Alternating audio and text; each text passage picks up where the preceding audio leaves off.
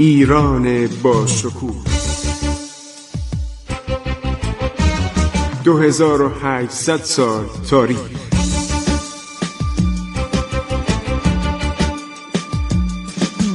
عبور از تاریخ.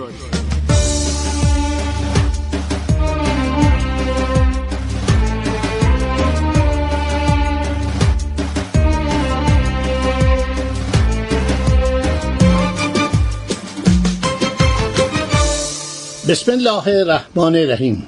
به نام خداوند بخشاینده مهربان. من خسرو معتزد هستم. در برنامه عبور از تاریخ با شما تاریخ ایران رو مرور می‌کنیم. طی برنامه‌هایی که در حدود چهار سال گذشته پخش شد، آغاز کردیم تاریخ ایران رو از ادوار بسیار قدیم، از ادواری که ایران دارای حکومت‌های کوچک محلی بود و اقوام مختلف ایرانی عرض شود که بر شهرها و مناطق مختلف و قلا و دشها حکومت می‌کردند. خب اینا تعدادشون خیلی زیاد بود و براتون گفتم که کارلتون کون، یک دانشمند بزرگ آمریکایی که انسانشناس بود و نجات شناس بود، در حدود سال هزار و نهصد و پنجاه هزار و سیصد و بیست و نه پس از ماه‌ها که در ایران اقامت اختیار کرده بود، یک مقاله‌ای منتشر کرد و اعلامیه داد. یعنی دقیقاً منابع جغرافیایی و تاریخ انسانشناسی آمریکا خبر دادن که کارلتون کون بر اساس بررسی اسکلت‌ها و استخوانه‌هایی که در غارهای قائمشهر پیدا کرده، قدمت حضور انسان در ایران، فلات ایران رو به هفتاد و پنج هزار سال قبل رسانده.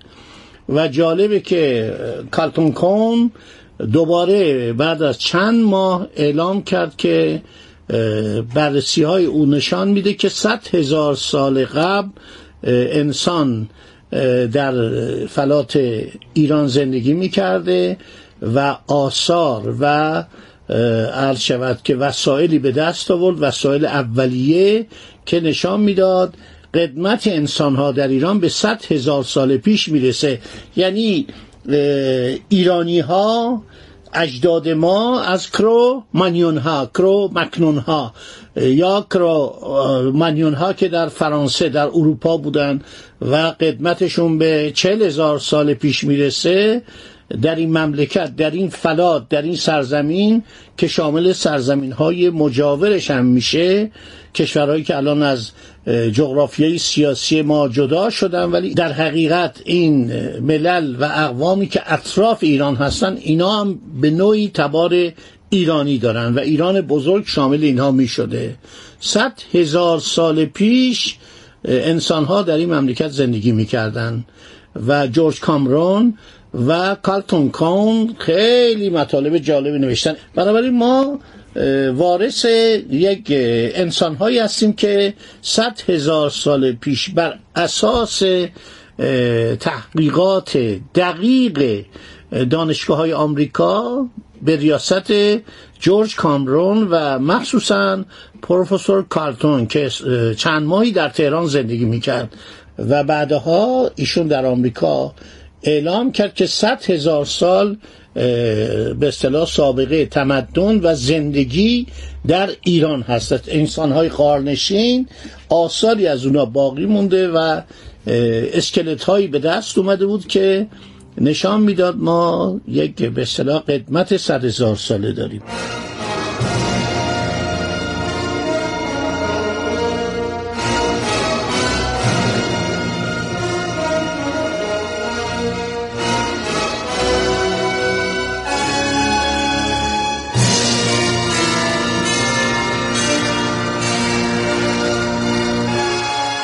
خب ما در این برنامه ها از این قسمت ها گذشتیم، رسیدیم به تمدن های قبل از ما، مثل ایلیمایی ها، مثل عرض شود که کاسی ها، کادوسی ها، ایلامی ها، انزانی ها، مانایی ها و خیلی از اقوام دیگه که فکر میکنم تعدادشون به پنجاه قوم میرسه، اینها در ایران پولید داشتن، یعنی دولت شهر داشتن.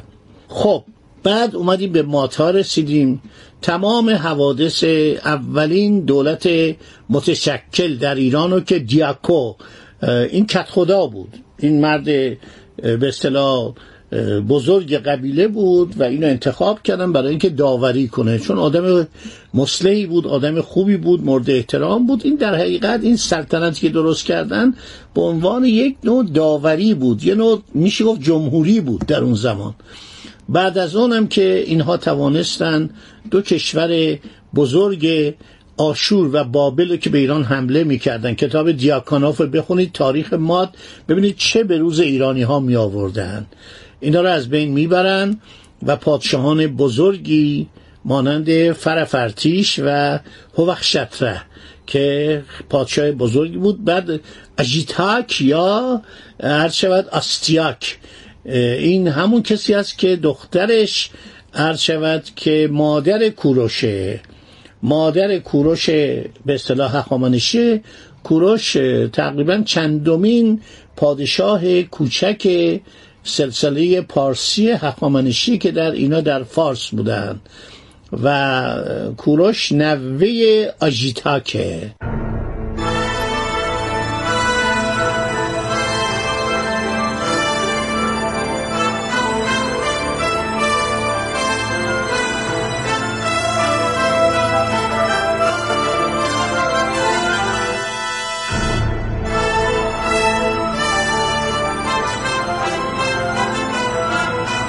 بعدم میرسیم به پایان هخامنشیان که اسکندر این سلسله رو که بسیار بزرگ بود، حیطه فرمانرواییشون پنج میلیون کیلومتر مربع، ولی جمعیت اگر فکر کنید که پنجاه میلیون، صد میلیون، اینا همه دروغه. جمعیت در دنیا کم بود در زمانی که عرض شود رومی ها همزمان با تولد حضرت مسیح یک سرشماری انجام دادن. پنجاه و چهار میلیون نفر جز اون صد ملتی بودن که جزو امپراتوری روم بودن و تازه اون موقع روم ارشد تازه تبدیل به امپراتوری شده بود، قبلا جمهوری بود. پنجاه و چهار میلیون جمعیت داشت و برآوردی که دانشمندان رومی کردن، این آدمای بسیار فکوری بودن، تو اینا فلاسفه بود، پزشکان خوبی بودن، تمدن یونانی رو به ارث برده بودن و این بود که میتوانستن آمارگیری کنن. آمارگیری که کرده بودن حکایت از این میکرد که جمعیت امپراتوری روم، صد ملت در روم بودن، شامل تمام قسمت‌های اروپای غربی میشد، ایتالیا میشد، همینطور میرسید به شمال عرض شود که آفریقا، مصر و تونس و مراکش و الجزایر و اینا همه در حیطه امپراتوری روم بود. یعنی دریای مدیترانه یک دریای رومی بود، همینطور یونان جزو اینا بود، بلغارستان، اینجایی که الان آلبانی خوانده میشه، اتریش، قسمت‌هایی از آلمان، همه اینها تحت نظر امپراتوری روم بود و به اضافه عرشبت سوریه و قسمت‌هایی از عراق و فلسطین که جزء مستعمراتشون بود. اینا پنجاه و چهار میلیون جمعیت داشتن. من فکر کنم جمعیت ایران اون موقع چهارده پانزده میلیون بیشتر نبود، برای اینکه شما نگاه کنید امپراتوری روم همش مناطق زرخیز، مناطق سرسبز، مناطق خوش آب و هوا در اروپا بود، در بالکان بود، ولی قسمت‌های ایران بیشتر کویری بود. کتاب‌های زیادی در این باره نوشته شده درباره تاریخ ایران و من فکر می‌کنم اروپایی‌ها خیلی در این مورد به عنوان شرق‌شناسی کار کردن و ما هم خوشبختانه طی صد سال اخیر، صد و پنجاه سال اخیر و مخصوصا این شصت هفتاد هشتاد سال اخیر خیلی کارهای خوبی دانشمندان ما و ایرانشناسان و باستانشناسان ایرانی انجام دادن. و جمعیت ایران بس در اون موقع فکر کنم دوازده تا پانزده میلیون اگر زیاد باشه، چون خیلی شهرها کوچیک بوده. یک عرض شود که مسافر چینی که اومده تیسفون صحبت از مساحت این شهر که میکنه خیلی کوچیکه، مثلا یه چیز در حدود چهار تا شش مایل مربع رو حساب میکنه. شهرها اینقدر بزرگ نبوده به این عظمت و اینا، البته بعدها کم کم زیاد میشه و جمعیت جهان تقریبا از قرن هجدهم هم به این طرف با پیشرفت طب و همینطور با اکتشافات جغرافیایی که قاره‌های جدید رو کشف میکنن، مثلا تمام آفریقا رو در مینوردن، بعد استرالیا رو پیدا میکنن، قبل از اون آمریکا رو در هزار و چهارصد و نود و دو کشف میکنن. بعد این جمعیت کم کم البته رو به زیادی میره و در قرن عرض شود که شانزدهم بیماری های عجیب از آمریکا، قاره آمریکا به قاره جدید عرض شود اشاعه پیدا میکنه که کشتارهای وسیع میکنه و با تا اون حسبه عرض شود که تمام بیماری هایی که امروز تقریبا جز سرطان مهار شده و جز چند بیماری دیگه، همه اینا به تدریج در پرتو علم و دانش از قرن هجدهم هم به بعد و مخصوصا قرن نوزدهم هم و قرن بیستم هم مهار میشه. اصلا شما نمیتونید باور کنید که گذشتگان ما چه زندگی ابتدایی و مهنت‌آمیزی داشتن. یه نفری که چهل ساله میشد بهش بودن پیرمرد. خیلی عرض شود که مدت سنوات عمر کم بود. شما پادشاهان ایران نگاه کنید، مثلا فتح علی شاه یه عمر خوبی کرد، حدود شصت و هشت سال. ناصر الدین شاه همینطور. آقا محمد خان که کشته شد در حدود پنجاه و چند سالگی عرض شود که محمد شاه سن کمی کرد، فکر کنم چهل و یک ساله بود، فوت کرد بر اثر بیماری نقرس. عباس میرزا اونم در جوانی مرد، اونم فکر کنم چهل و هشت ساله بود که مرد، که ولیت و نایب السلطنه و سردار شجاع ایران بود، پدر محمد شاه قاجار. مظفرالدین شاه پنجاه و هفت ساله فوت کرد. محمد علی شاه پنجاه و سه ساله فوت کرد. احمد شاه عرض شود که سی و سه ساله فوت کرد. سلطان حسن میرزا، محمد حسن میرزا قاجار، برادر احمد شاه، فکر کنم چهل و سه چهار سال داشت فوت کرد. عرض شود که و این سنوات عمر در ایران خیلی کم بود. خب ما اینا رو گفتیم که مقدمه بشه برای تجدید اون مطالبی که ظرف این چهار سال گذشته، پنج سال گذشته گفتیم و برسیم به دنباله حوادث اصفهان که واقعا سقوط اصفهان و نابودی سلسله صفویه که دیگه از اون پس رفتن به طرف انقراض، یک سرآغاز جدیدی برای تاریخ ایران بود.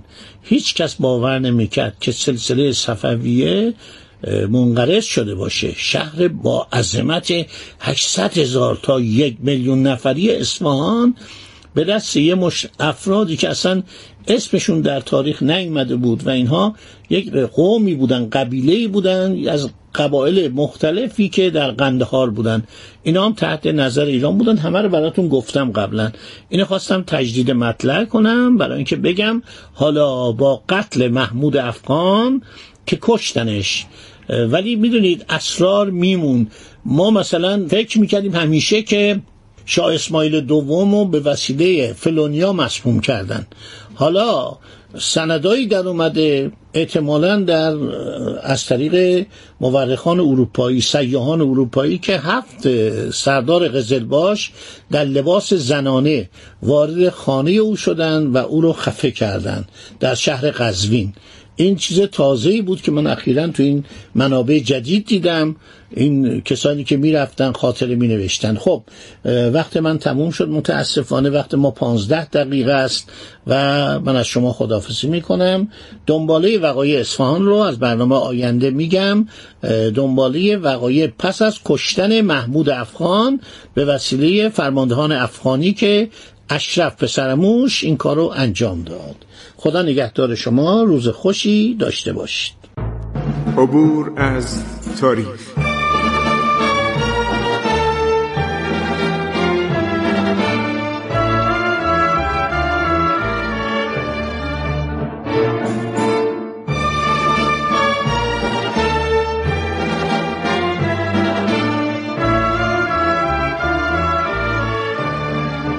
ایران با شکوه، دو هزار و هشتصد سال تاریخ. سرگذشت ایران ما به روایت خسرو معتزد.